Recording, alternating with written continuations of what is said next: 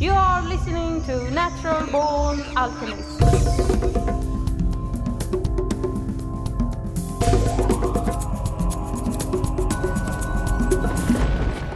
Welcome to episode number 283 of the Natural Born Alchemist podcast. My name is Alex and I'll be your host.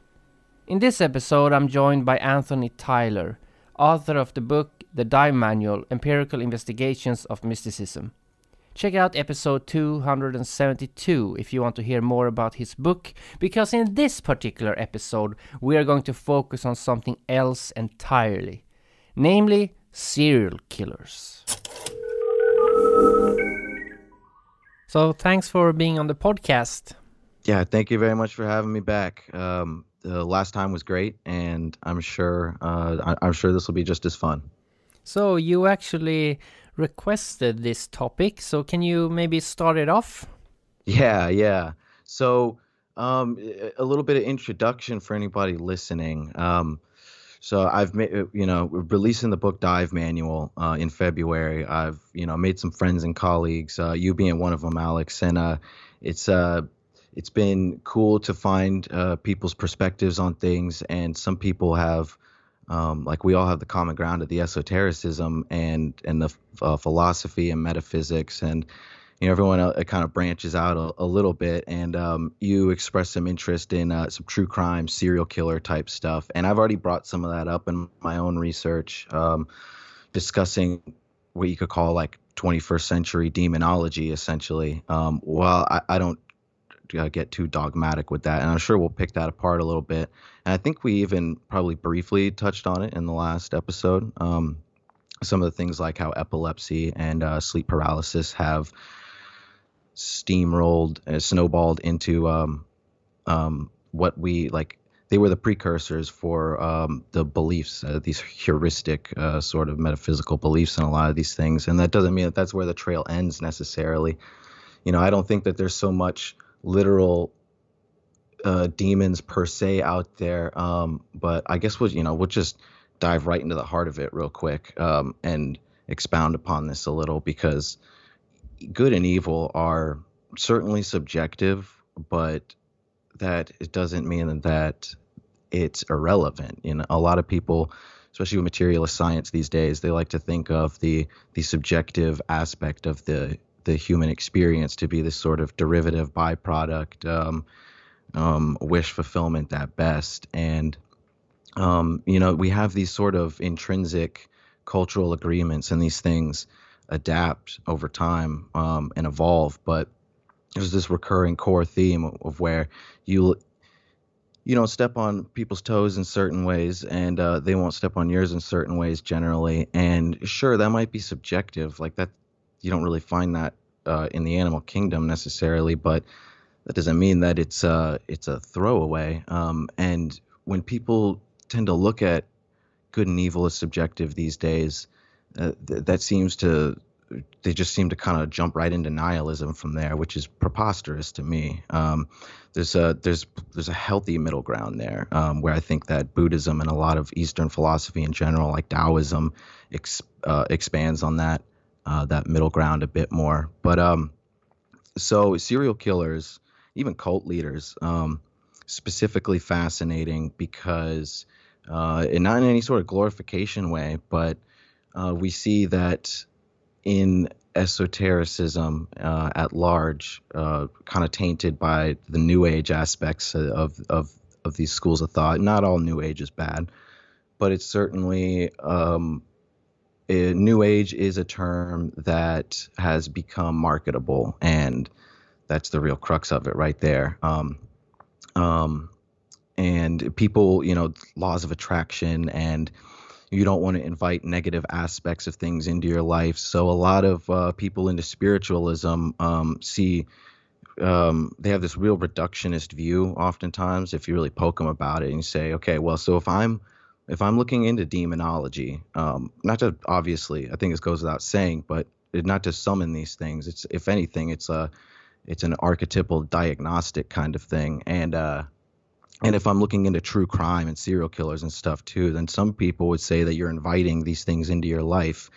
and that's just that's just not how the world works that's not how any of these things work even metaphysical principles it's a bit more nuanced than that yes you can invite certain things into your life but it's not that straightforward and um, so i think that a lot of these things like for example the idea of the serial killer um, in an esoteric philosophical conversation is is kind of brushed under the rug because of those things because even if people don't feel like they're going to invite those kind of things into their lives with just like pure basic law of attraction type thing they still don't want to like offend other people and it's all ridiculous you know it's it's obviously we shouldn't be glorifying any of these people um, but um, it, it's very important. You know, uh, Jordan Peterson, politics aside, I know some people squabble about that. His uh, his his work in the field of evolutionary psychology and archetypal psychology is uh, definitely very valuable and well thought out. And he's got a great um, premise, which in turn comes from Jung, but he expounds upon it. And um, this is even something you can find um, as a tenet in like LaVey Satanism, with this idea of we all have this latent um, monster inside of us. That doesn't mean that we have something caged inside of us waiting to break out at any minute. If you have that, like that's what it's kind of what a serial killer has. If you have something that you're trying to stuff down at every moment, that's a serious issue. But every one of us, like evolutionarily, has these latent primal um, instincts that, given certain uh, traumatic pressures and you know different facets of life and experience, it, we can become compartmentalized and degrade in our uh, views in how our experience syncs up with the world. And um, um, it is we have like a moral we have an existential responsibility to make sure that those things don't find um, the kind of snowball effect nature of manifestation because uh, um, and that's why I think it's important to look into these things and um, and it's also very interesting. Again, not in a glorification sort of way, but in a way where we find that the serial killer is usually people like to think of them as um, raving lunatics, and obviously they're not. Uh, people seem to be baffled uh, by the idea that a serial killer can live a dual life and have a family. Um, but I don't think that should really be very baffling because while they're monsters and they're sadistic, they are technically speaking human beings and human beings if there's one thing we're good at it's compartmentalizing and having and when you understand analytic psychology more and more you understand that it's a very natural uh, mechanism of the human mind to have different aspects of your own personality in a variety of ways and the serial killer seems to have a real special um, special in a not good way, a relationship with the what Jung would call the shadow complex. So, so that's a good starting off point. There's plenty that we could dive into from there. I thought of about 20 things to say. I don't know where to begin, but I can uh, start by saying my own interest in serial killers, how it uh, began, I think, is that uh, through my upbringing, uh, I moved a lot, so I was always the outsider. Uh, I was never bullied, but I was a. Um, they always tried to bully me. They so they never really succeeded in school.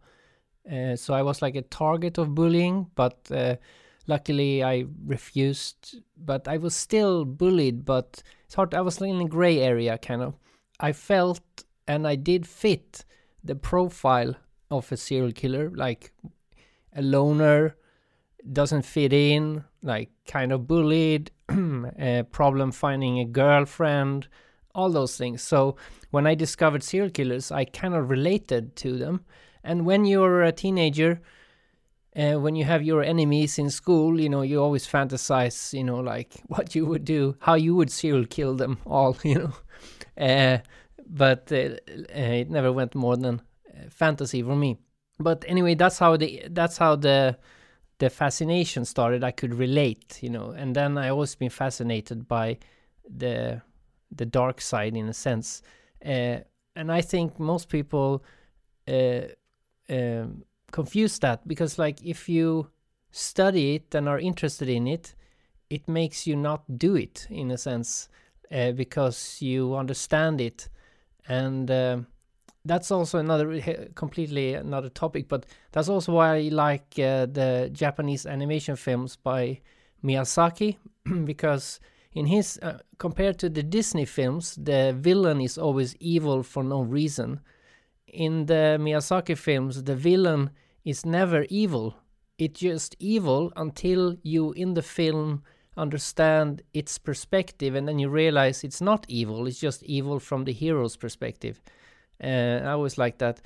Uh, but of course uh, you can never with a serial killer i mean in the in the end uh, you can't really justify what they do but you can sympathize. And the best example i think is with the serial killer jeffrey dahmer because i i mean i don't know if he was lying or not but he seemed like one of the few who showed genuine like regret and that he really didn't want to do what he did, uh, which was uh, killing uh, I don't can't remember now seven eight men and eating them. Uh, but he in the interviews from prison, it seemed like he he actually if he could have pushed the button, he would not have done any of it. Uh, unlike another one like Albert Fish, who you know loved what he did and all the kids he murdered, and he like bragged about it. So he was, in the sense, if you compare those two, I guess Albert Fish would be more in the evil category, and Jeffrey Dahmer would be more in the he was just uh, sick, like mentally. Right. Yeah, because there is uh, definitely mental illness involved with all of them, but they they have different motivations. Um, it seems.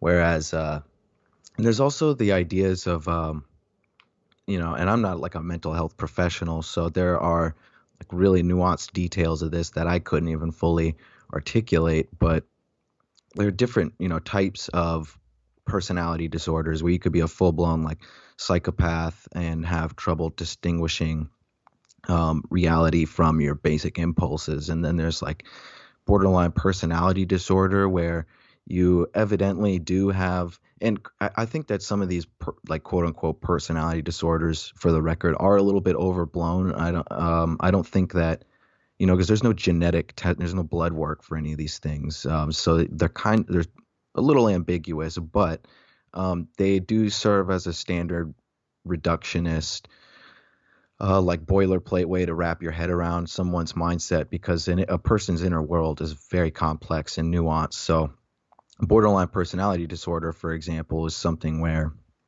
um, like a person, and this seems like it could be an easy cop out, but I mean there is a lot of um, there is a lot of uh, studies done into this, so there's some merit to it. It's like someone is so driven by their impulses that they feel because of um, you know, in many cases, because the brain is actually formed differently, whether uh, that was, you know, they have like, especially with the frontal cortex, um, you can see that these people with propensities for extreme violence either had injuries or uh, through whatever sorts of, again, like snowball effects throughout life, uh, develop differently. And so, on some level, it's um, uh, you really have to and again these people all of them should be held responsible of course but you do have to really look into the heart of the matter and consider um, in some cases at least how many of these people really had much of a say um, when uh, when you get down to it um, whereas it seems like someone like someone like uh, Bundy or Albert Fish was was really wrapped up in the ego of it and got like a real thrill out of it. It seems um, um, Jeffrey Dahmer was um, like again not to get too like esoteric and metaphysical. Trying to keep this uh, somewhat like grounded in empiricism as best I can, but it, it really did come across like he was propelled by something like some more primal, almost like demonic quality. Because even Dahmer talks about in jail or in prison, um, where he was um, just about ready to build an, an altar like a literal black magic altar essentially where he wasn't looking at spell books or anything but he admitted out of the bones of his victims where he admitted that he wanted to go and have a sacred space a consecrated space and um and uh in retrospect in prison he seems very like disassociated and depersonalized from it all where he honestly it it, it does seem where he's like a bit appalled by his own actions um and, uh, and a lot of these guys like Dahmer, um, again, not to be an apologist, but um, they are stuck in their own little world so much that they, um,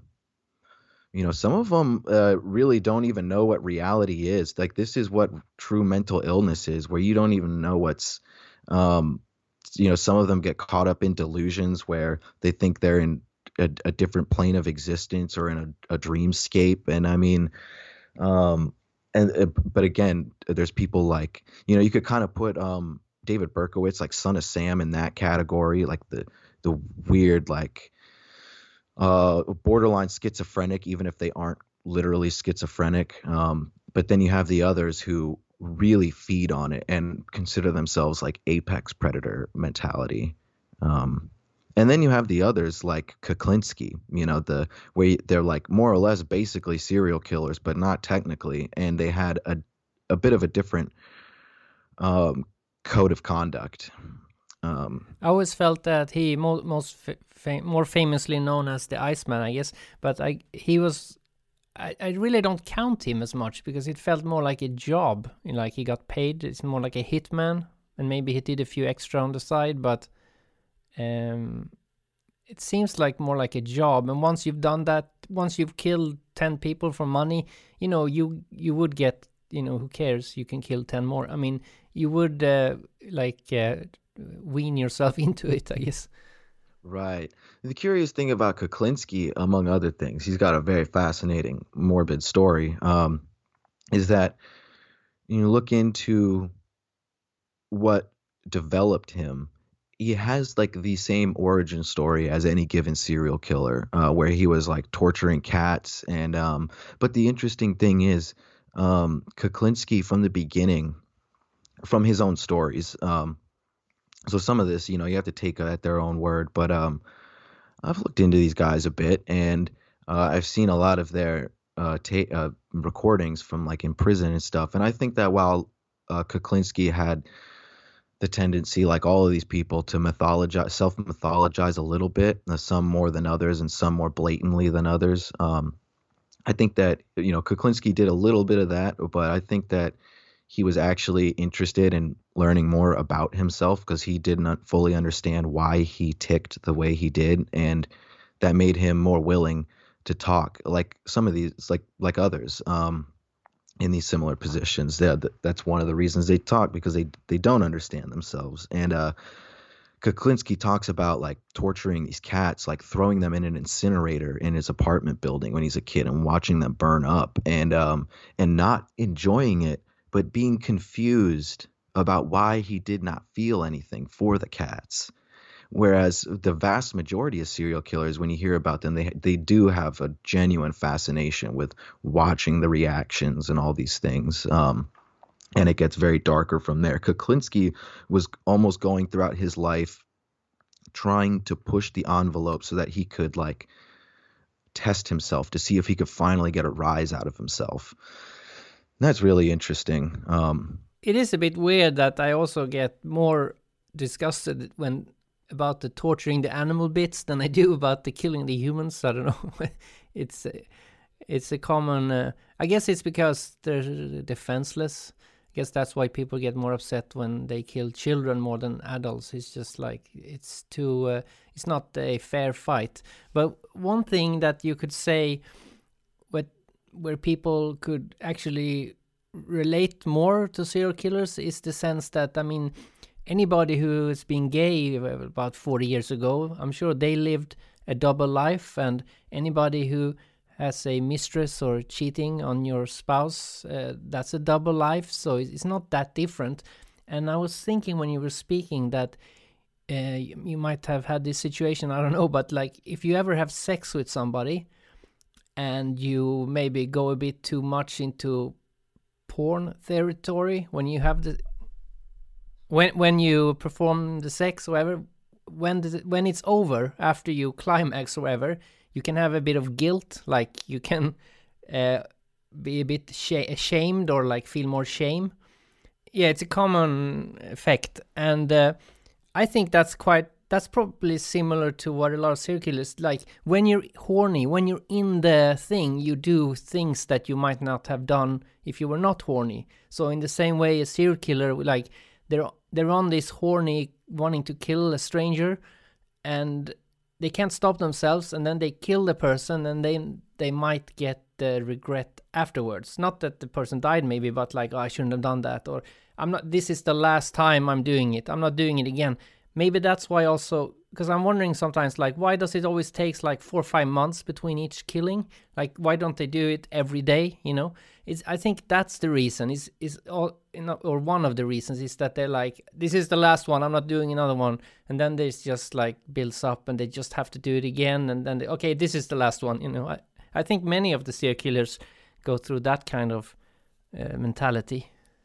Right. now it's a very good point because it's it's really strange to see how a person um basically literally like to not mince words uh, like a serial killer in a in a really horrifying way is self-medicating um like more often than not through their their crimes. And when you look into their motivations you know stemming from childhood uh you see that pretty much every single I can't think of a single example that um would be an outlier to this sentiment. Um they they reach this state in their mind where they've been like traumatized and abused so much. And actually there are I mean there are serial killers who um were not traumatized and abused, so I take that back. But um the ones the the majority uh, there's trauma and abuse and they get to this point where they they've lived through it and they, they haven't died. And so they, they just realize that the world from their lens is just so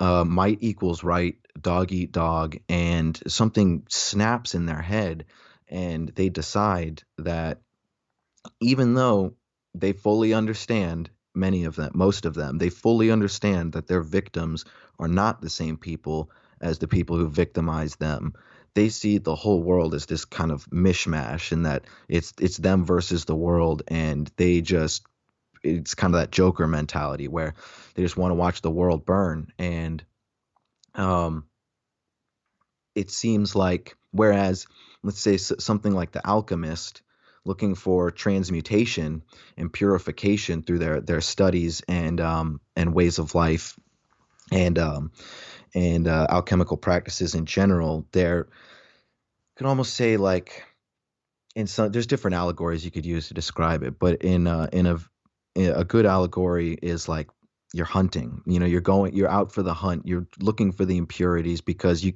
you can't purify these things if you're sweeping them under the rug you have to identify them almost on like a empirical an empirical scientific level like a diagnosis and um um so like the the alchemist is hunt, uh, searching for like the demons within his own or, or their own mind, uh, so that they can purify these things. Whereas the serial killer is um and uh, other violent criminals in general, but just the serial killer especially, it's it's that whole process is flipped on its head, and their inner psychological demons have just forever become affixed with the outside world, and so it really seems like they are um, um, just constantly trying to assert dominance out of this the, these deep seated inadequacies. Um, it's it's really interesting um, and for me hard to um,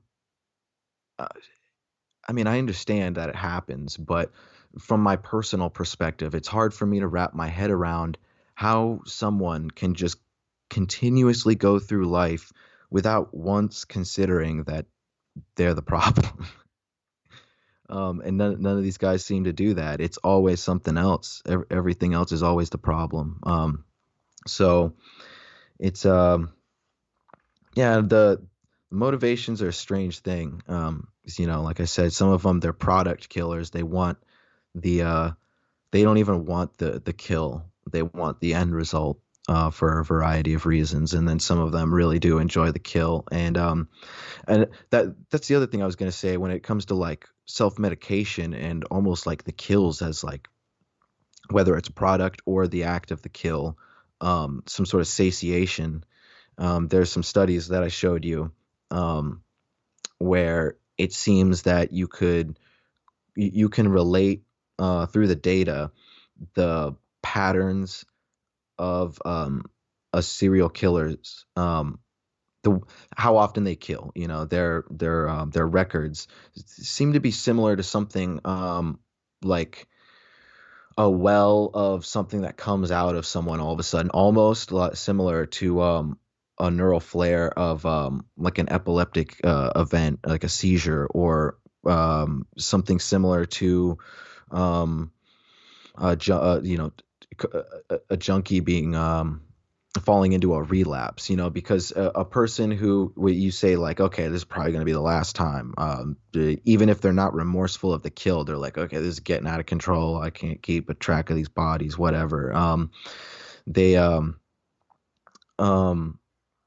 they get to this point where something triggers them. There's always these triggers, and it, it gets to like hypnosis and deep mechanisms of the mind, where so, uh, once a, a, a switch turns on, that that aspect this is the problem that aspect of the personality that was willing to not continue is gone.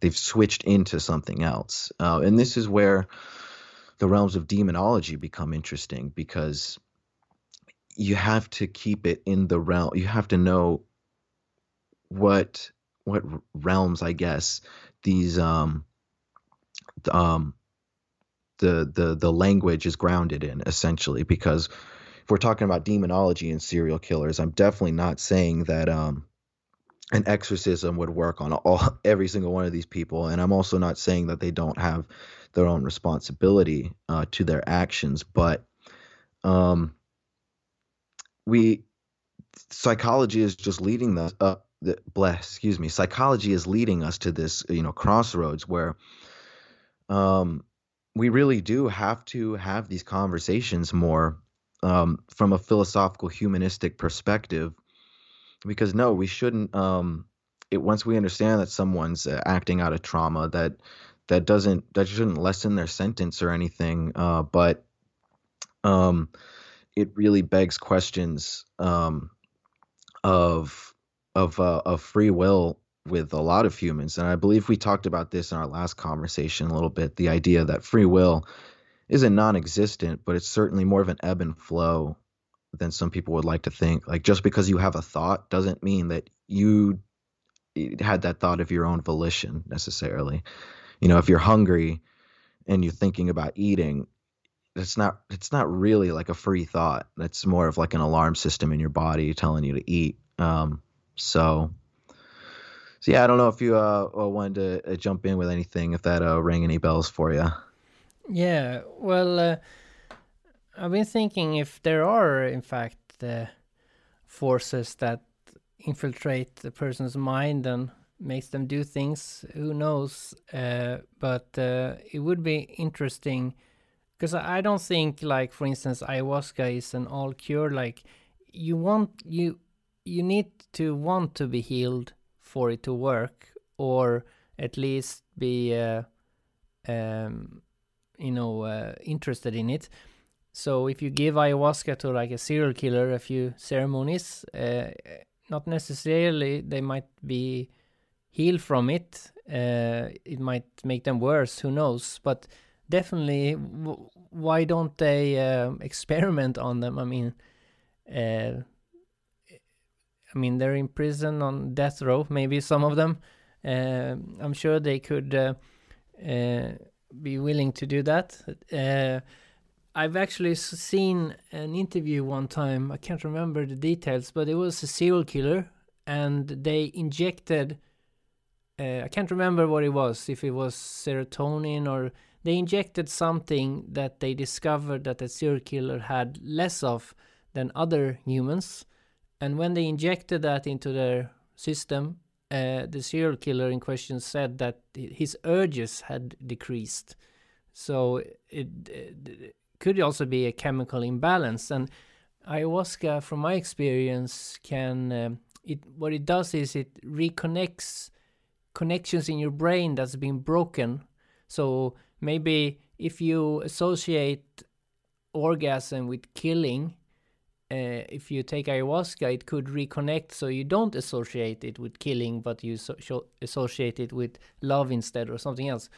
Um, that so that could be one thing they could look into. But also, I'm thinking that uh, uh, when it comes to sex or the sexual energy, uh, I mean, because most serial killers rape in some form or another uh, very common, and uh, the the sexual urge in a human is probably the most powerful force we have inside us, and uh, if that gets misdirected or uh, if it gets out of control, I mean, it's very hard for people to to control it, and you know, like you have things like sex addiction, which is some people who don't know much about it they brush it off like but it, it's is as horrible as like a heroin addiction or any addiction. And maybe serial killers are also just addicted to whatever they're doing. So uh, if you're an alcoholic you say well why don't you just quit? Well it's not that easy. Same with a serial killer like why don't you just quit? Well they're addicted.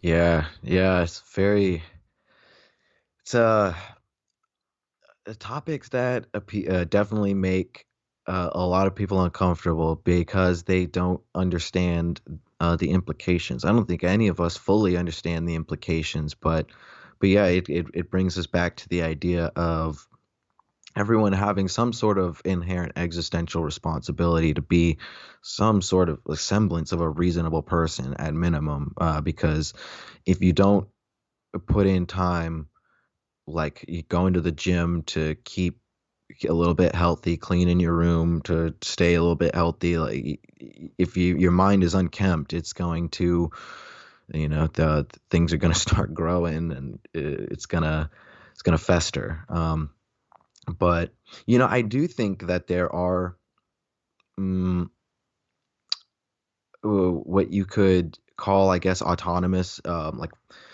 forces of nature um, that are lesser and greater. Like I was over on um, the Alchemical Mind, um, Martin Ferretti's podcast, and we were talking about uh, you know good and evil and thermodynamics, um, and you know this um, this idea that like you know, and also the difference between like faith and belief, and you know, I don't, I don't believe you know if you talk about the traditional um, collection of gods in any given uh, belief system. I don't believe in those gods. I don't believe in any gods that have quote unquote omnipotence, like powers over um, the forces of nature. But what I do believe is deeply, um, uh, what's the word I'm looking for? Uh, innate forces of nature that uh, like are so pervasive. Like essentially, you know, this kind of harkens back to the Sephiroth on the Tree of Life. Um, and the uh, the word that I hadn't come across before until recently, uh, but the different than omnipotence, uh, metepotence. This idea of instead of having power over the law, you are the law, and um, and so I do think that there are there are laws out there. There definitely is natural law. There are metaphysical laws, and I think that um, these things become humanized um, when they interact with us because that's how that's it's not like um um it, it it's how our brain interprets these things you know? It's um there would be no other way. It's like when we anthropomorphize things and we use art to relate to the world around us. That doesn't mean that there it's all imaginary. Uh, there's there's deeper mechanisms to it, and there could definitely be um, sentience out there um, in the in the form of um, gods and these things. But I'm saying at minimum, at minimum, like because this is this is how I think um, uh, good and evil play into the world around us. Because again, you can't exactly say especially when you look at the animal kingdom, that good and evil are all pervasive, and especially when you look at the different cultures, um, just on Earth, like good and evil. There's a little bit of an ebb and flow, but there are basic things, and I and I, and I think that uh, people's it's good to have ideals, you know, the greatest good and the and the and the worst evils, but we need to remember that those things this is what ha- that, that those things are the personifications of deeper mechanisms of the cosmos uh, and and and this is just what happens when they ripple in into our individual experience um, and so that's kind of the roundabout uh, long way of saying I do think you take everything I just said about good and evil and gods and relate that to demonology. I do think that there is there are forces of nature out there that um, um, can invade people's minds like this, and I don't think it's easy. Um, uh, and it's a big snowball effect, uh, I guess you could say. But I do think it happens, and there are people, you know, philosophers, etc., who have uh, touched on, uh, who have you know made uh, strides touching on this in more modern terms, uh, like Jung and Manly P. Hall, and seems to be this idea of um, uh, this devolving process where a person you compartmentalize aspects of yourself in order to survive sometimes you know especially when trauma occurs in these things or you really only compartmentalize when trauma occurs. And that happens enough, you end up just having, you know, to get really metaphorical with this, if you're compartmentalizing into boxes, you just end up having a room full of boxes and and um, you don't really know what's what's in any of them anymore. You know that you have some things uh, scattered around. It's like an old storage facility. Like you got to go back and like, and see what you got going on in there. And um, when that happens, you have to, you know, there's uh it's a it's an inherent sacrifice because you have to in order to get rid of certain things almost like you know the eternal sunshine of the spotless mind um, allegory running throughout that whole movie in order to get rid of the bad things you have to get rid of the good things that led into those bad things because you know um, uh, sometimes I can't remember the exactness of this phrase, but there's that old saying that like you know the worst um, the worst roads are paved with good intentions and things like that. Um, so anyway, um, I think that oh right that was the that was the overall point I was going to make is that when you when you've given up enough of these things, you end up giving up most of your humanity it seems, and you devolve to this point of uh, these weird. It's like when you have so little left, your brain just starts to hardwire in in weird ways in um like evolutionary ways where like it might not, if there was no other ways uh if if there were any other options your brain would wire itself differently. But these are the final blocks it has because of the the the the trauma and whatever else. And and then you you come across these strange maladaptations with like sex and violence and and and all these other things. And and that it, once that train of thought becomes engaged, you know, it um it's like memetics, you know, like the the idea of mind viruses and and the idea of the vampire uh, allegorically. Like once you let these things in, you invite them in, then they seem to have free reign, and that does seem to definitely. It seems like even the serial killers themselves will tell you that much. If you think about it, like the if you rank a human being, I mean, the serial killer would be the lowest position on a sort of evolutionary scale, uh, and like uh, a Buddha would be the highest position. Uh, and because the serial killer um, and the and the Buddha, in a way, they're kind of similar. Like they're a, a lone figure, like maybe not the Buddha I'm talking about, but just the person that's uh, sitting in a cave meditating, or you know reached enlightenment you know they're alone and the, the, that person maybe goes around and heals people but the serial killer goes around and kills people so they're like complete mirror opposite but uh, what i'm to say now is sometimes people un- misunderstand so i'm to try to be as clear as possible because I'm not saying that it is. Uh, well, let me say it like this: the way I see the world and our life is that, like, when you die, I think there is a sort of uh, the life. You don't die. I don't think that when when you the moment you die, there's no break in consciousness. You just continue whatever happens. I don't I don't know. So uh, so when you I liken it to like you wake up from a dream.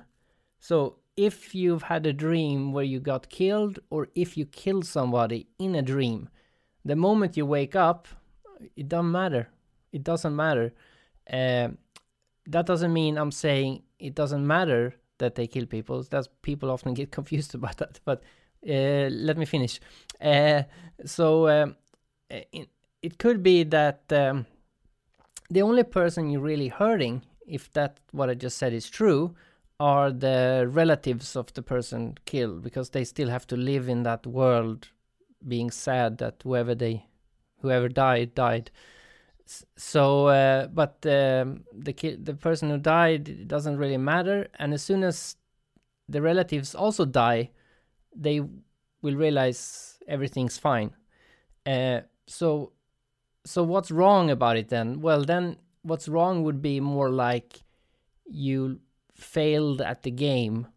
You have to play again. You know, like maybe that's reincarnation. You you failed at the game, and maybe I'm thinking also maybe that uh, uh, the serial killer character maybe maybe it's like a first life or something like they are completely at the bottom and uh, trying to work their way up through the different lives to reach a higher uh, position. And or as we said before maybe whoever is controlling this afterlife world maybe they send in messages to certain people just to stir the pot. Uh, so if you look from the perspective of the afterlife looking into our life uh, the, you, you can see it completely different. But when you're in this life, uh, you you have to take it seriously. I always have I have this phrase I always say: the illusion is real, meaning that like often when you talk to people who do a lot of psychedelics, it's just an illusion. It's all a dream. Nothing's real. Yes, that's true, but it's also it is real now when you're in it. So you can't like um, uh, you know I, I'm I consider myself a bit of an anarchist, and then people would say, "Well, why do you have a bank account? Why do you have a job? Why do you have money? Why do you, you know, uh, do things with the government?" Well, because uh, this is not an anarchistic world. You know, I gotta pl- if I don't play by the rules that exist now, I'm just gonna screw myself. So you have to be clever, you know, in that sense. Uh, so I didn't really have a point. It's just different perspectives. And finally, I just want to say that uh, when when I was fascinated with circuit, it was, it was many many years ago. Really, they just fascinated me because they're so weird compared to what you should be. You know, it's always interesting to go into something that's very different from yourself. Even though I could see things that re- I felt related to, I could relate to. Uh, although I would never do what they do, you know, it still fascinated me. But when I had children, it did change a lot for me, and I actually before I didn't think so much about the victims. I just thought about how I was always interested in how did they catch the serial killer. I was interested in how they and and what pattern the serial killer had or or what the profile was. Uh, I never really thought about the victim so much, but as soon as I had children, I changed my perspective and find the vic the what happens to the victims more horrible because I can more relate to it if that would happen to my children, you know. Uh, so it makes it much worse, you know. But I do have a question for you because you live in the United States. Why, why does the United States have all the serial killers? You know, that's a great question, and um, it's a it's a it's a a, a question that it's a, it's a million dollar question. Uh, so, something that probably has a variety of um, pieces to the puzzle, uh, like small answers that contribute to a greater truth. And I've heard before. I, um, I wish I had some sort of study pulled up on this, but I know it's uh, well enough research to where any listener could go out and um, with a quick Google search um, um, expand the the line of thinking a bit is um, when you look at the the bulk of because you know ser- serial killing still goes on today of course uh, you could look at like the uh, the truck stop routes um, and like you, you hear things about like the Texas killing fields which are those truck stop routes and all the the un it's not unreported because uh, they're reported with the police but the unpublicized killings that go on all the time uh, because uh, there's literally no way to to uh, solve these crimes when there's so many people a nation's worth of truckers going through these places all the time and a bunch of um, sex workers going through there all the time. So but anyway there's definitely like a, a boiling point. Like the um, I believe it was like a, you know, it was like the middle to the latter half of the 20th century, essentially, and and um, you can find that a lot of the the rise in these, um, a lot of these serial killers, like so many, of the prevalence, that's the word I was looking for. It, uh, it seems to do with the fact that, um, or likely has to do with the fact that uh, the prevalence of leaded gas in the United States. I'm sure the United States wasn't the only ones to use it, but um, uh, when you think about the implications of uh, lead being in the smog of all these vehicles um, across the nation, and uh, and what lead can do to a person's brain when it's being inhaled all the time, you could see how. Um, and, and that being done to generations of people um, across the board. So, um, if anyone has any other propensities like trauma in these things, if you're also living in, like, say, an inner city or something where any given time that you're walking around outside of your house, you're breathing in leaded gasoline smog. Um, and, and then you also say have um, some head injuries on top of that. Um, yeah, it's uh, it's it's no wonder some of these people uh, fall completely off the rocker before they hit puberty. But um, so I think that that I think that that probably has something to do with it. But other than that, I really couldn't tell you. Like I because I don't think it has a you know people would like to um, point fingers at our glorification of violence and and sure i think that there is something to be said for a little bit of desensitization but that can't account for so many of most of these serial killers being in the united states and some people would also say that there's some sort of government like espionage type shit going on here. And I think in some cases that's definitely possible, but I think to if if that is true at all, it's only a small piece of that truth. So there's some different things going on, but it's a really interesting question for sure. Yeah, and it can't be the fact that uh, America is so gun friendly because very few serial killers use guns when they kill. It doesn't seem to be uh, it's not as personal to kill somebody with a gun. I guess that's what they feel. Uh, but uh, so the gun is more like the, which is also something America has more of than the rest of the world, which is school shootings. So I guess that's more the gun. Maybe could be tracked to that easily. How you easily can get a gun, I don't know. But um, uh, yeah, it could also be one of those things where it's a tradition. You know, like if if something happens in a country, like for instance, like a certain there's like Norway, for instance, is a country where it's like if you like death metal, uh, you know all the good death metal bands from Norway, and they have more death metal bands per capita than any other part of the world. So it's just that like a couple of good death metal bands pop up, and it just like creates this like effect that just makes creates more death metal bands, you know, like that, like a cultural like uh, uh, uh, endemic thing, you know. Um, so maybe it's like that.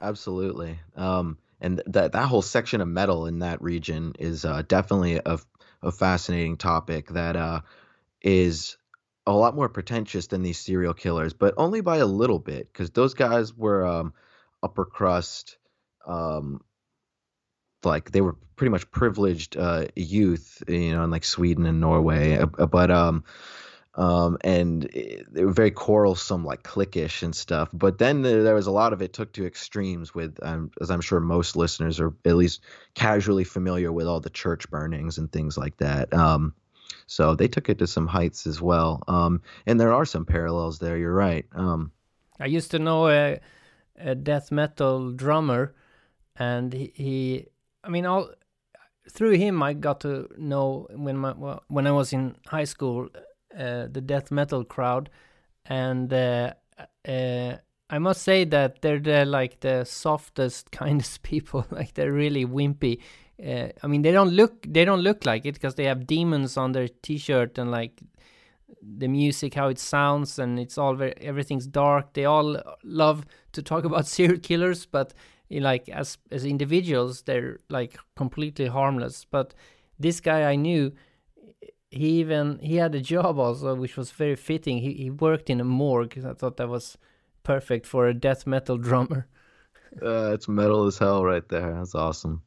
Um and you know i think that also because um i you know if we're talking about metaphysics you know these things ideas of like the collective consciousness and whatnot um i think that you know so clearly the the collective consciousness on some level is a given. We don't know how like deep it runs necessarily and the materialist would argue it's not nearly as metaphysical but that we don't need any of that for the the basics of um, speculation on this point um, because I, I, I do think there are obvious metaphysical implications, but um, even just in the more like hardwired materialist sense of us being like each person, even in that kind of materialist sense, is a bit of a synapse in a collective network that we all that's that's part of our evolutionary process. That's how we made it this far. Um, so, um,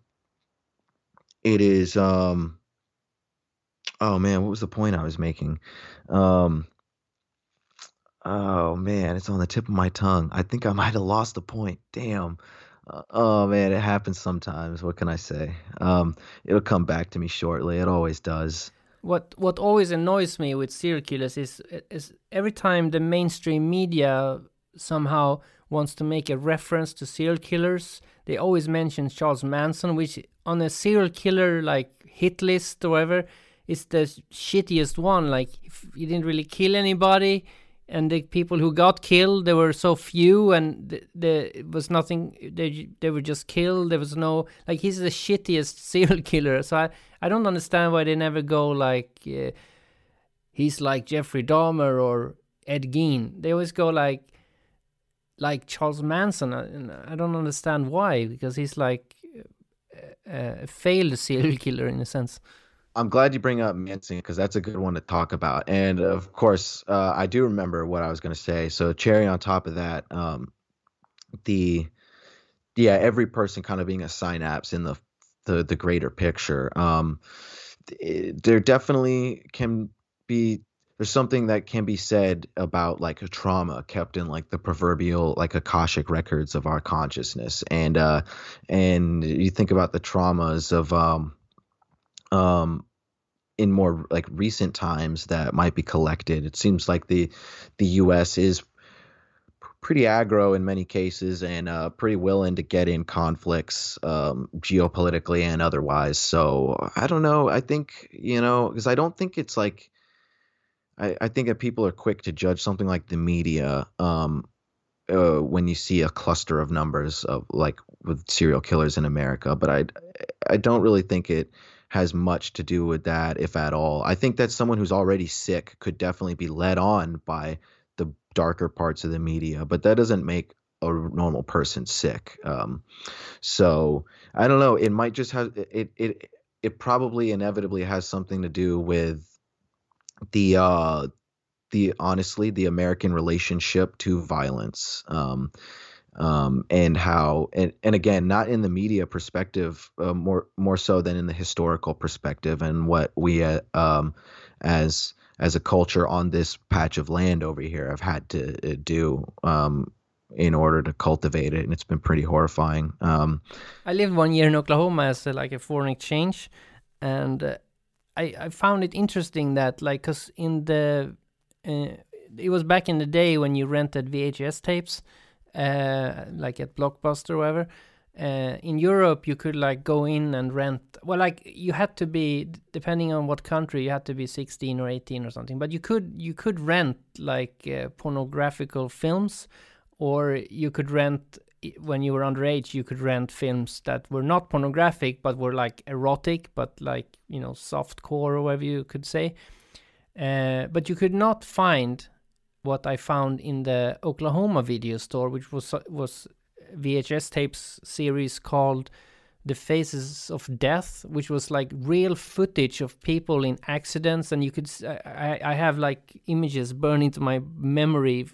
I shouldn't have watched that, but like I you know saw like people dying for real and you could i remember this guy coming out from a burning house and his his skin had fallen off and it was like hor- horrible. But i could rent that i was a minor when i was in oklahoma and i could rent that in the video store but i could not find any like i remember the friends i had they used they had like uh, magazines like lingerie magazines that they looked at uh, and I was like, uh, well, where I come from, I, maybe I should send you some of our magazines because in those you could see everything.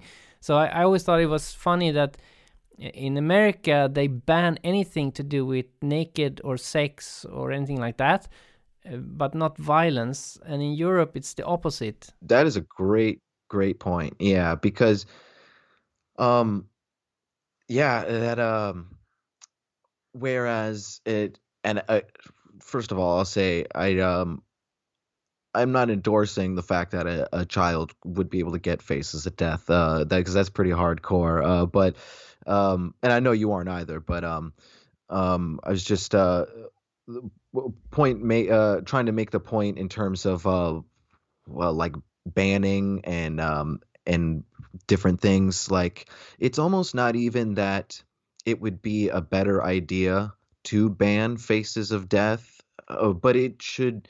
But the the the idea might be more so that if you have a better relationship and a healthier relationship with this idea, like this more European nuanced idea of uh, of sex and love and these things, and how they're a little more open with it, then I think it would, you know, because that's I feel like naturally more appealing to any healthy person than violence. But if, like in America, where it's so taboo, but for some reason, because um violence like sells even though sex sells too but i don't know i guess it's just the religious mainstay of america in particular. Um um yeah violence is more accessible um in many ways and that is an issue for sure. It's not so much in all cases that the violence you know because vi- playing violent video games isn't going to make you um become have more of a propensity to go out on a shooting spree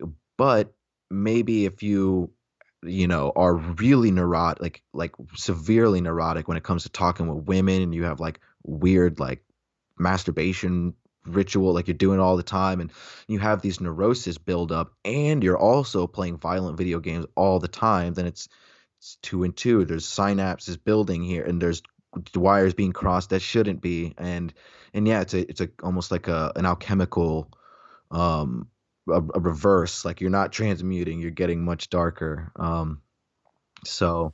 I felt a bit uh, freaked out uh, with one video game actually because normally when you play video game and you kill people you're just pushing buttons so it's not really realistic. But uh, i remember when the wii came out and you move you have like a control in your hand and you move it and i was playing this game and at one point you're supposed to stab somebody and you, the way you did it was you used your you used the stabbing motion with your hand holding the remote so it became much more realistic. I found that was like a bit fucking with my head uh, so i didn't play that game anymore. I thought oh, i better not go down this rabbit hole. But uh, so i'm thinking like maybe now with vr i don't know how far it's i haven't got into it that much but if they uh, make those very violent uh, vr games maybe that could send somebody down the wrong rabbit hole uh, where you actually more feel like you are killing people in, in the video game Man, that is a great point because there's definitely going to be some wires crossed there. Only time will really tell. We'll see people's reactions to it, but inevitably, some some sort of people are going to have some issues. Tw- Twenty years from now, we'll hear about. We'll we'll get the true crime novel with the serial killer's backstory about how he was exploring his fantasy life with VR. Uh, yeah, it's inevitable, and um, um, I've done actually, I could speak from experience with VR um, and just the realism of it. Um, I, shout out to my friend Ron. Uh, he um, he's very much into uh, these kinds of conversations. Uh, he's a good friend of mine, and he has a pretty sweet uh, VR system um, back up in Alaska, and it's these are the most basic models. Like this is going to be the Nintendo 64 to VR. Like Nintendo 64 to VR right now is going like going to be what our current VR is to the VR in the very near future. Like it's going to be leaps and leaps and bounds, and it's already so realistic. Um, I remember playing these like kind of James Bond games. There's one called um, um, uh, I can't even remember. It doesn't matter. But um, it's a it's a it's kind of like um like a shooter kind of like puzzle sort of game, and um they were they were dummies, and I can. It was really fun. It was like crash test dummies, but they were all moving and stuff. And I I remember thinking to myself like, man, this is. I kind of really I'm really glad that these are dummies because it's like I'm in it. I'm here in it. And then um you play there's like some zombie games and stuff. And then you even play some um like Call of Duty type shooter games. And that one weirded me out more than any of the others because like I'm basically I am in a digital combat zone. And this is just uh, I'm not it's definitely not going to desensitize everybody, but that's the problem is like it's def some people when they're already going to start out off kilter, these there's going to be some issues. Yeah. Um so well, uh, wars now are fought like with VR and drone technology. So I'm sure, like if you're good at those games, you might get hired by the military. But I, am I'm, I'm thinking like in alchemical terms, you know, in alchemy, it's famous uh, the snake eating its own tail, or the as above, so below, macrocosm and microcosm. And I'm also also thinking that you know once the VR becomes so realistic, because it is inevitable that you can live your we're already living our social life uh, in social media when that becomes in a VR version uh, I mean uh, there's very little reason to not be hooked up to the VR system. I mean you could uh, I can imagine spending a lot of time in the VR world. And so we're basically creating a mirror of where we are now going back to what I said before about the afterlife, you know, like so this is our life is a VR world, and in it we're building a VR world, and probably we're build, gonna build a VR wor- world within the VR world, kind of like in um, I don't know if you know the the game Minecraft. There's some some guy who in in the game he built a computer uh, with all the blocks and that uh, you can he i don't know how he did it but yeah like because in i don't know if you play minecraft but in minecraft you got this thing called redstone and you can connect it like kind of like electrical wires and make things move around. So he basically built a rudimentary computer in the game. Uh, you can just google it and you can see it on youtube. Uh, but i thought that was fascinating and, and i i could definitely because uh, i like um, computer games that are sandbox, and because uh, I don't like rules, uh, so I could definitely imagine like spending a lot of time in a VR kind of Minecraft game where you could do anything you want or build whatever you want and, and build your own house there. You know, because imagine if you're living in a small apartment, but in the VR world you have a huge house. You know, so. Um, I, I, I think that this is a microcosm of the macrocosm. Absolutely. I know. I'll I'll say this for fun because I know this is a, a slight deviation from serial killers, but when you're thinking about like the fantasy life in these things, it's still pretty uh, useful to the conversation. Um, so with VR, they already it's pretty rudimentary right now, uh, but they already do have like social media chat rooms in VR where, and uh, I tried it a couple times with my friend for fun, and you I don't know all the mechanics of it, but you can go to like it's like it's like the, the home screen of the VR system, and there are different portals like like URLs and stuff, and these portals are like full like mansions in different ways that you walk around and that are like full of wardrobes, what you call skins of like different cartoon characters, like in like different universes of artistic creation. Like the one I went to for fun was like this whole house that you could walk around VR style and try on different uh, Spider-Man outfits and villains and stuff, and then you could go and take those outfits and be like Spider-Man in a black costume, and then go to a chat room where there's a bunch of people dressed up in the skins of their favorite anime or cartoon characters or superheroes. It's very strange, but you know, kind of fun way. And even in this uh, chat room, there are options where um, it, you can uh, take like your VR marker, quote unquote, and you can actually draw like four dimensional drawings. So it's already fairly elaborate. Um, and that's just going to keep getting more and more. So that's going to get. To bring it back to serial killers, in in Minecraft, if you play, I don't normally do it, but I have done it a few times. But if you can do it with any game, I guess. Uh, when you play like multiplayer, so you you go into uh, I haven't played uh, Minecraft VR, but you can play it uh, VR. So if you go into Minecraft VR uh, and you play multiplayer, there's going to be other people in there building whatever they're building, and I'm building whatever I'm building. And there's something in the I don't know if it's called something else in other games, but in Minecraft it's called uh, griefers. So basically, if you build something, some some people are like trolls, so they go into this multiplayer world and just destroy whatever you built so maybe serial killers are griefers in our in our virtual reality world we're living in now, you know. oh man.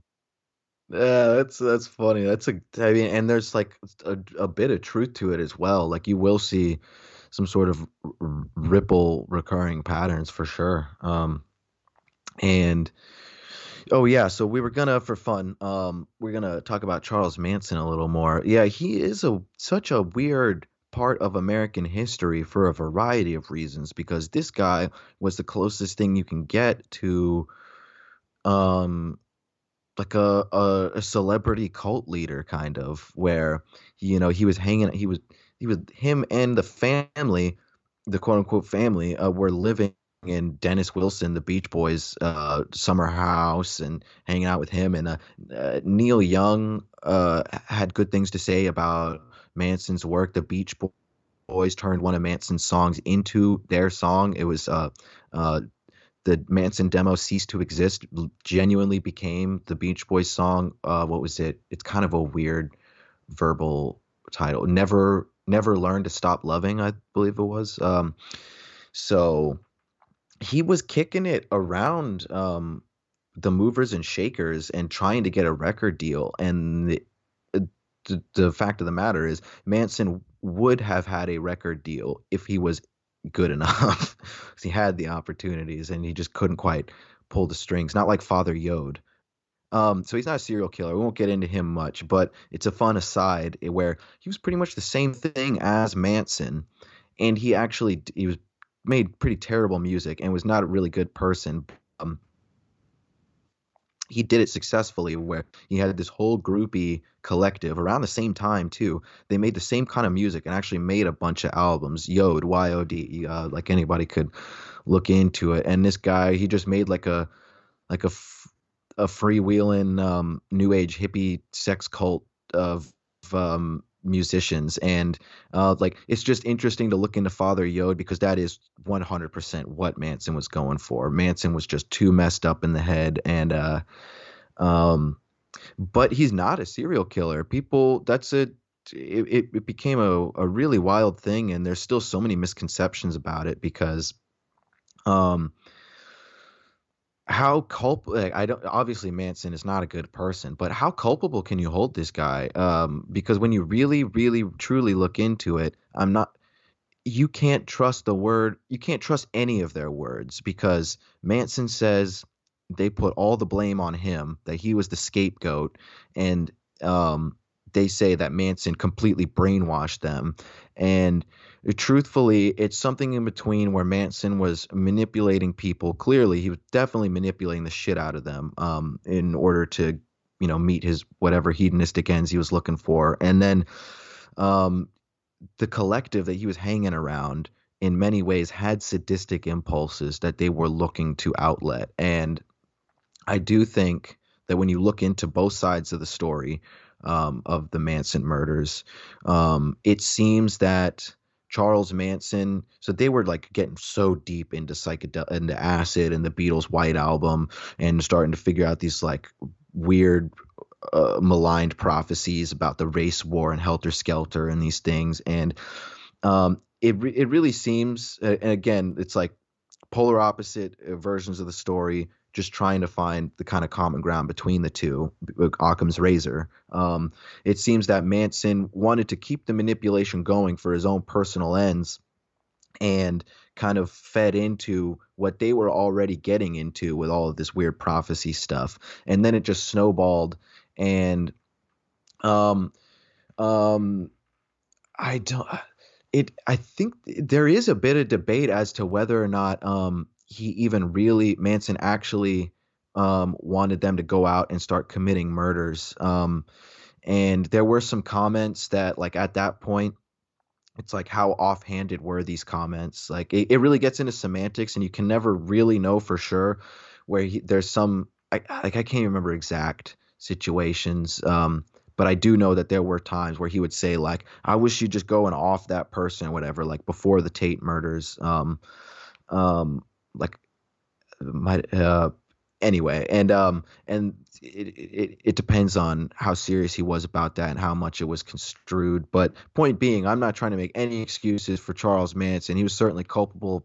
of uh, many things, but the the real point there that people miss is that these people were not helpless voodoo zombies around Manson. He was in a, a weird collection of sociopaths and psychopaths that he was kind of on top of. But also in that same sentiment, Tex Watson is kind of the unsung psychopath here. Um, Tex Watson immediately tried to go uh, the route of uh, Charlie brainwashed the hell out of me, and that guy was when you look into the um, everybody's account seems to be definitely more of the sadistic homicidal driving force than Charles Manson ever was.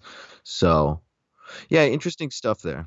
If I had to spend a night in a cabin with uh, any serial killer, I mean, I wouldn't be that. I don't think I would be that worried if it was Charles Manson. I don't think anything would happen.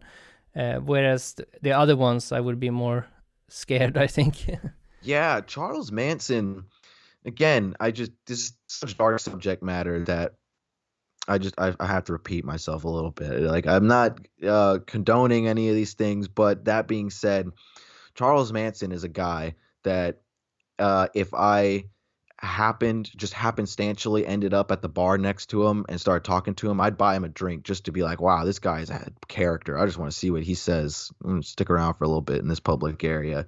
Whereas some of them, like Bundy, I would have been able to I wouldn't have been able to tell he was a serial killer. I don't have a damn sixth sense, but all that smug, douchey, uh, apex narcissism, I wouldn't have stood for that. I like, uh, yeah, I would have sniffed that out immediately. Um, so, yeah, Manson's interesting, um, and especially you know when you look into like the the trauma that he experienced and stuff, and um, um, he was also very self aware of the situation um, afterward, um, because for all his stark raving madman ramblings, um, excuse me, you uh, you can see the recurring theme. If he's just spewing nonsense the rest of the time, you can see him say like do you guys not see how the media is construing this whole thing that i've been turned i've been mythologized and yes there's been crimes committed and and these and this is all a bad deal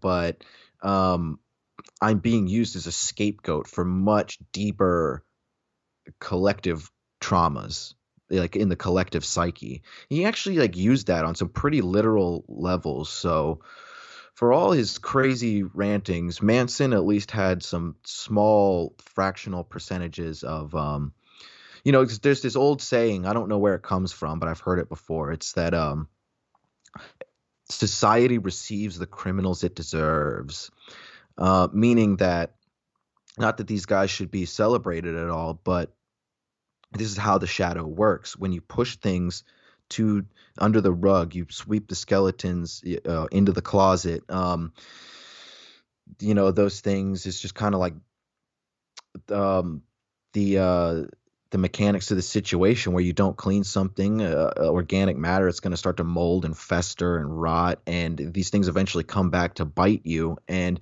this is uh, these being the criminals that our society deserves means that these are this is the cause and effect of what we thought we could just ignore and we can't. And eventually the more you ignore it the more it is going to eventually work its way right up to your face and that's that's who these people are it's the it's a confrontation with the shadow on a collective level in very literal terms Many years ago, when uh, I lived, I lived in the UK. Uh, I studied there for a couple of years, and I, I was always the serial killer I was always most fascinated with was Jack the Ripper, for the sole reason, you know, he never got caught, and uh, so I, I was a ripperologist for a few years, and I, I in, investigated it quite a lot. And at, during that time, uh, this uh, Jack the Ripper diary came out. Uh, now maybe considered a fake, uh, but anyway, in that uh, the book that they wrote regarding that diary, they come up with a a suspect, this guy called James Maybrick, that they consider could have been uh, Jack the Ripper. So, and he didn't live in London; he lived in Liverpool. It was, I think. Uh, so I uh, wasn't that far away from Liverpool, so I decided to. I went there to to find his grave.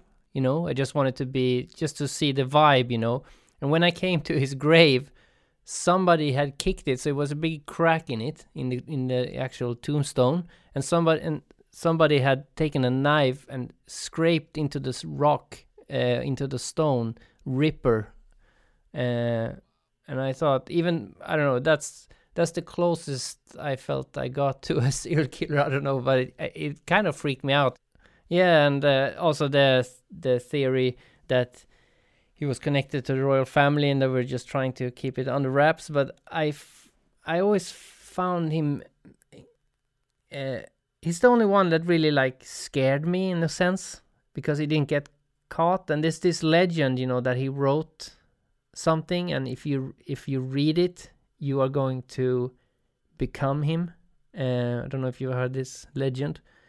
Like he wrote like some letter, or because he wrote letters and he wrote some something that if you find it you are going to uh, you know he's gonna um, take possession of you or somehow but i mean that's just a myth but uh, that is very interesting. That speaks to memetics and stuff. That's very interesting um from like a um like like a yeah just a psychological like evolutionary perspective that you can see um um 'cause, you know honestly i i do want to actually come back to the ripper for a second and uh, ask some of your opinions on it for fun but that really does make me think about the idea of like you know they say um you know so memes they spread like viruses these um like how there's like an archetype in the brain which is the symbol for something innate inside our psyches. And then the meme is the conveyance of that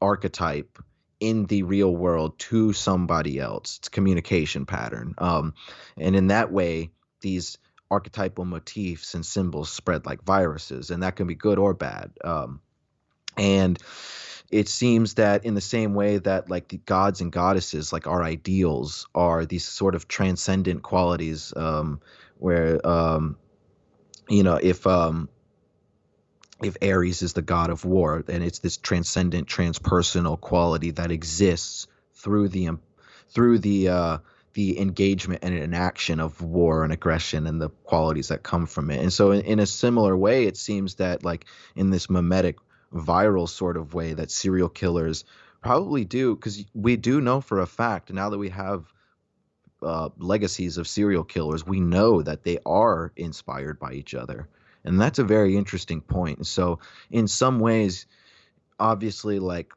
it would be silly to say that like reading that letter or whatever is like an incantation to be possessed by like the autonomous quality of Jack the Ripper. That's that's clearly like an allegorical way to put it, but it does some ha, bleh, excuse me, it has some sort of heuristic value to that sentiment because if you have that kind of the fertile soil and you're looking for those types of seeds that you can plant when you find something like that um, that definitely becomes fodder and they become inspired by other serial killers and other sadists um, the way that a musician becomes inspired by other musicians and stuff um, so but what do you think about jack the ripper uh, like in the grand scheme your best guess what was it like some royal family connection or or uh, or what do you think well the the most popular one is it is that it was the phys- physician of the royal family uh,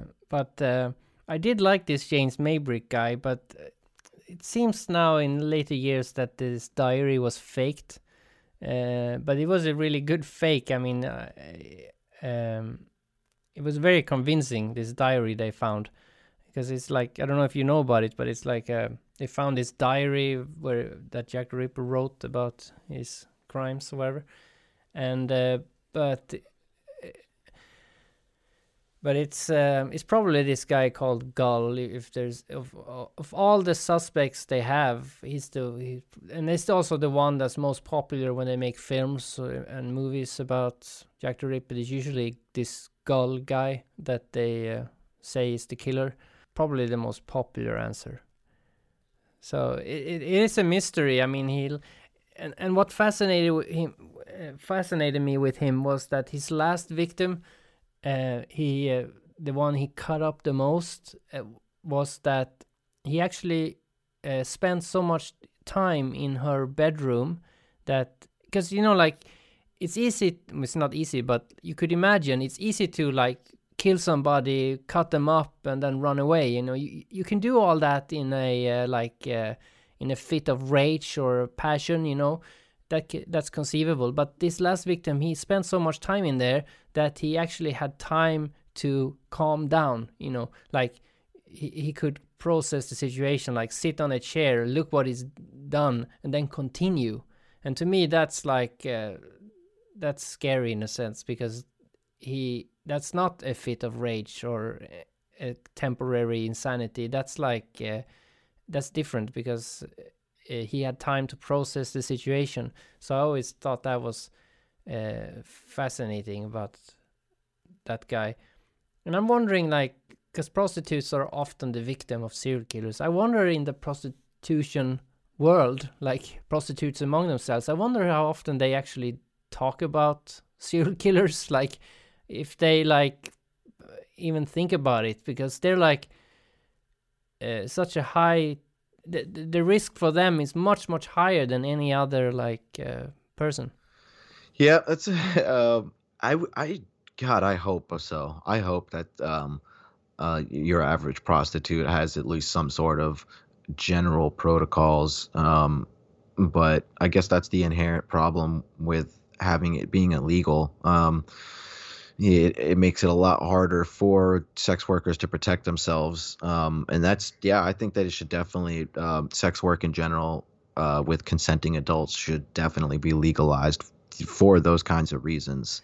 Maybe if all prostitutes put in like a GPS chip, uh, that way you could catch serial killers quicker. you know, in today's society, I know some conspiracy theorists would pull back on that, but for me, man, I, I say just try it out. Like with the prevalence of um, serial killers, um, I mean, it, they're not like running amuck around us. That's another uh, reasonable thing to bring up is the reality that serial killers are not exactly common. Um, that would be a bit of an overstatement, but to say that they are like extremely rare, historically speaking, uh, w- within modern history at the very least uh, relative modern contemporary history um, they're not exactly rare um, they do happen more than people would like to think because also you know if you count serial killers like the lesser known ones being anywhere from like just two to three. That's technically serial killing. Like there's a lot of them, and um, um, yeah, the, they. They, it, it's something to be um, it, it's something to keep your guard up about uh, generally speaking just knowing that there are different types of people out there where they look the same but because of the avenues of compartmentalization that they've gone down, they're pre, a, like a, a, damn near almost different type of human being at that point. And um, what else was I gonna say? Oh yeah, the um, the the fantasy life of um the serial killer is um particularly interesting though how in a really dark black magic uh, sort of way um it's almost like you know there's the the masonic allegory the freemasonic allegory um, which you can find reminiscent in other comparative religious uh, structures. It, the idea that you're like building the temple through allegorical masonry you're building the temple of your mind body and spirit like with which you pay homage to the cosmos. Um, and in the way that a, a serial killer tries to uh, bring to fruition their inner fantasy life is very like it, this sadistic sort of inverted version of that. Um and it's um it's like I don't even know what the right word for it is because it's not respectable but it's uh it intimidating i guess. Like the dedication is intimidating you could say that for sure. Um where someone you know because that's like in uh in the also in the best case um that's kind of what an artist tries to do right? Any type of artist. They want to take their inter their inner not even necessarily fantasies um because that's a bit of a general statement and and art can be for a variety of deliberate personal reasons, but it has to do with expressing yourself in some way, your inner your inner life to the outer world and making your unconscious um, some of your unconscious mechanisms flourish out in the open. And and yeah and it, it, it I guess this just kind of harkens back to what I was saying before about how the serial killer itself seems to be this very uh, like this alchemical process just completely turned on its head and I think um, yeah, you know, until until people are more willing to have uh, uh, these kinds of conversations uh, about the nuances of morality and culpability. Um, these things are going to keep happening. I mean, they're always going to happen sometimes, but there's a reason that there's been fluxes of these things, um, and we're not in a downswing. Because you know like i said you look into the texas killing fields and uh, these truck routes today serial killing is as prevalent now as it's ever been. So if people want to check out your website what is it? And and say a bit about your book as well. Yeah let's do it. Um so if, if anyone's interested um head over to divemind.net very simple lowercase um no hyphens or anything and uh, you could check out the book Dive Manual Empirical Investigations of Mysticism, uh, where that goes into a lot of different things, you know, like uh, evolutionary psychology and archetypes. And we do talk a bit about demonology and existential horror. Um, so it's. Um, my friend uh, Joe Rupe over at Lighting the Void called it uh, Carl Jung versus Hunter Thompson. So I thought that was pretty cool. So if anybody um, interested in checking that out, feel free to do so. And you know, uh, you, on Dive Mind, um, I have a lot of different interviews um, and conversations with people you could check out. Um, I'm working on a new manuscript right now. It is tentatively. I reserve the right to change it, but at this point, it's going to be um, some sort of non-linear sequel. It's gonna be building off a dive manual, and I'm calling that um, that shit Hunt Manual. So that's uh, I'm looking forward to that. I I uh, I think it's gonna turn out well. Um, I hope some of the listeners got something out of this, and I feel like more than likely, as long as this all lines up, Alex, I will probably have uh, another round of conversation about this because there's so much more we could talk about, and this was such a great time. Yeah, and I, want to also say that all these serial killers, uh, like they you know, rape women, they kill children, they're cannibals, and you know, all the serial killers. If you put them all together, and, you know, to quote uh, a famous comedian, they're all real jerks. Yeah, amen to that. Yeah, uh, definitely shouldn't be glorified in any way. We should learn again um, the deeper uh, relevance of our existential responsibilities. And maybe next time we'll go into a bit more of. Uh, I feel like we did a really. Um, we we definitely gave people food for thought on the mindset of these things, and there is a lot of like if we're talking about literal esotericism, not just the mindset, but serial killers actually using occult and esoteric uh, mindsets and practices. Uh, that maybe that's where we'll go next because there are plenty of examples of that. Not necessarily in conspiratorial ways, which people like to misconstrue, but we'll get into that. And there's definitely some really interesting food for thought there as well. Cool. Well, thanks for being on the podcast. Hey, thank you so much, man. I really appreciate the opportunity. Um, yeah, this was great. I, I look forward to our next conversation, and uh, I hope you have a good one. And I hope the listeners, um, yeah, I, I hope everyone has a, a good rest of your day after listening to this.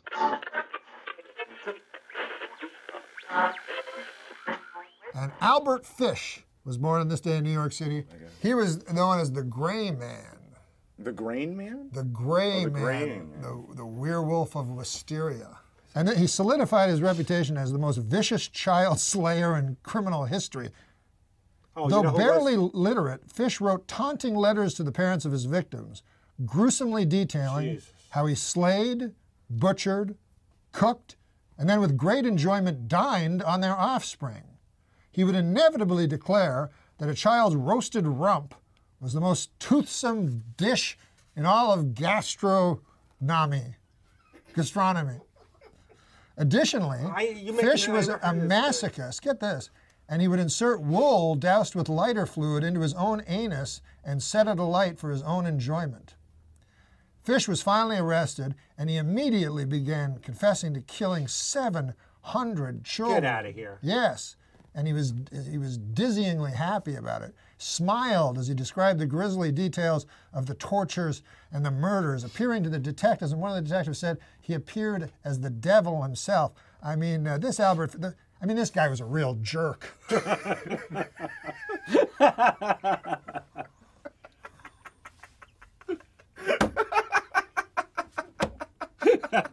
That was the great comedian Norm Macdonald.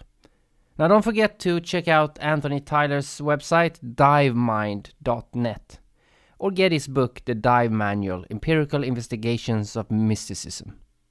I want to close this episode with a song by Charles Manson. Uh, yes, he wrote and sang songs as well. Uh, so if you're curious of what that sounds like, well, stick around and you will find out. Don't forget to head over to YouTube and subscribe to my channel. Just search for the Natural Born Alchemist channel on YouTube and you'll find it. You can also leave a nice review on iTunes, that always helps, or become a patron. All the links can be found in the program notes or on naturalbornalchemist.com.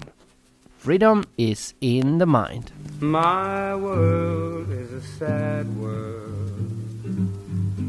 Often wondered if there's blame. Such a fool in a mad, mad world.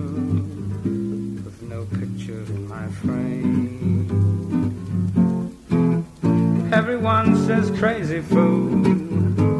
You're always gazing at the night. with my arms around the tree, loving life with all my might. Crazy as I may seem, not knowing what to do,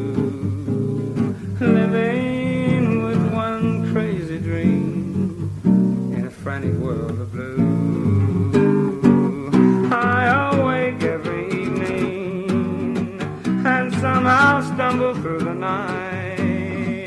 Such a fool in a mad world, loving life with all my might. My world is a sad world. Often wondered if there's blame. Such a fool in a mad, mad world with no pictures.